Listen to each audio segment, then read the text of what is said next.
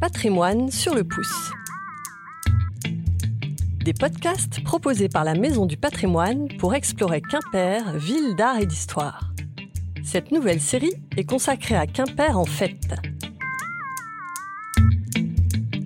Aujourd'hui, un air de fête à l'école normale.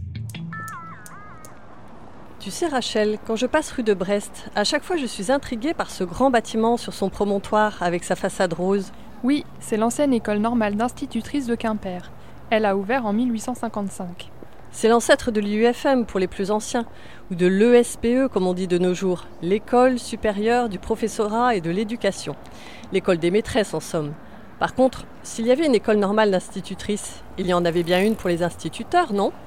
Oui, mais de l'autre côté de la ville, 8 rue Rosemadec à partir de 1884. Jusque-là, les futurs maîtres allaient à Rennes pour apprendre leur métier. Mais la loi du 5 août 1879 rend obligatoire dans chaque département une école normale d'instituteurs et une école normale d'institutrices. Et tu sais comment cela se passait concrètement au sein de l'école? Le cadre était assez strict. Avant 1914, le réveil se fait au son du clairon à 5 heures du matin. Puis c'est le petit déjeuner et l'entretien des locaux avant de commencer une journée de travail et d'études. Et grosse différence, à partir de 1930, les élèves instituteurs et institutrices gagnent une heure de sommeil. Le clairon ne résonne qu'à 6 heures. Oh, ça rigolait pas. Mais ils passaient leur vie à l'école alors? Non, quand même pas. Les normaliens sont internes pendant leurs trois années de formation, mais le cadre strict n'empêche évidemment pas les loisirs. Les sorties en ville sont autorisées les jours de repos, le jeudi après-midi et le dimanche. Bon, dans ce cas-là, il y a une grande différence entre les garçons et les filles. Les garçons ont quartier libre, tandis que les filles sortent rangées deux par deux accompagnées d'une surveillante.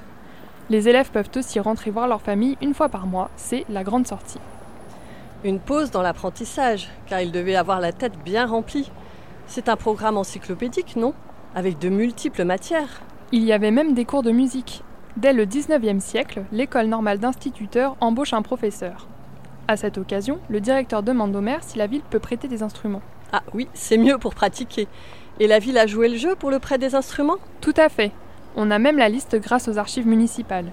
Les élèves vont pouvoir s'entraîner sur une grosse caisse, une caisse claire, un tambour, deux contrebasses, deux saxophones ténors, deux trombones, etc. Prêt pour la fanfare Une harmonie plutôt, et même un bagad. Il a été créé en 1949 à l'école normale d'instituteurs, et ce bagad participait aux fêtes des écoles et même à des concours.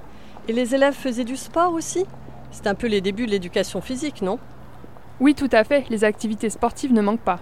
Chez les filles, il y avait une équipe de gymnastique, et chez les garçons, c'était plutôt le foot. Dans la cour de l'école d'institutrice, il y avait même de quoi faire du tennis et du netball, un dérivé du basket.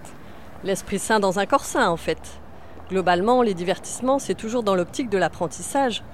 Tu as tout à fait raison. Tout est pensé pour continuer à former les futurs maîtres et maîtresses. Mais il y a aussi des balles et des spectacles. On chante et on danse alors? C'est ça. Certains spectacles ont lieu lors de l'Assemblée générale de l'Association des anciens élèves instituteurs créée en 1909.